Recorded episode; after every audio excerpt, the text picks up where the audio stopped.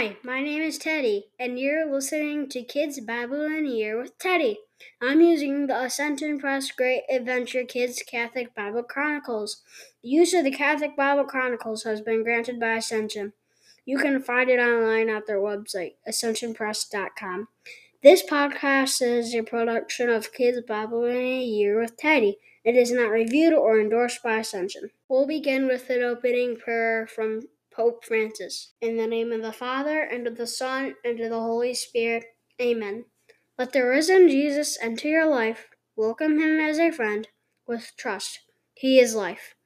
Up until now, if you have kept him at a distance, step forward. He will receive you with open arms.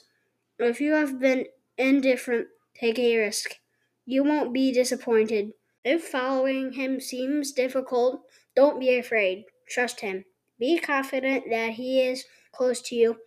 He is with you, and he will give you the peace you are looking for and the strength to live as he would have you do.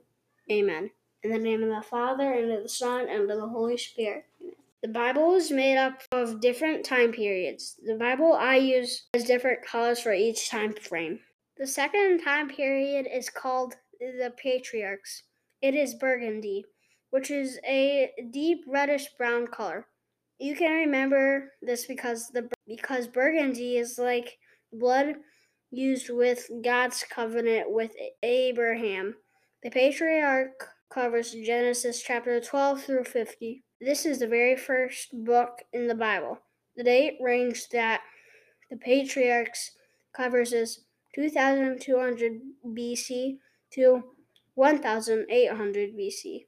Because we're counting down to the time Jesus comes, the years move backwards to what they do now.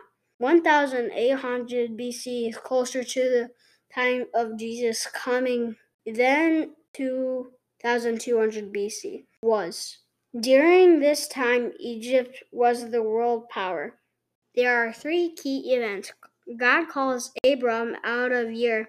Abraham's faith is tested, and Jacob's family moves to Egypt. There is also one covenant, Abrahamic covenant.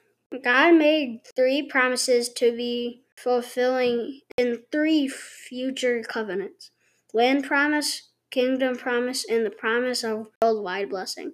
On the next podcast, we will be reading about God calls Abraham.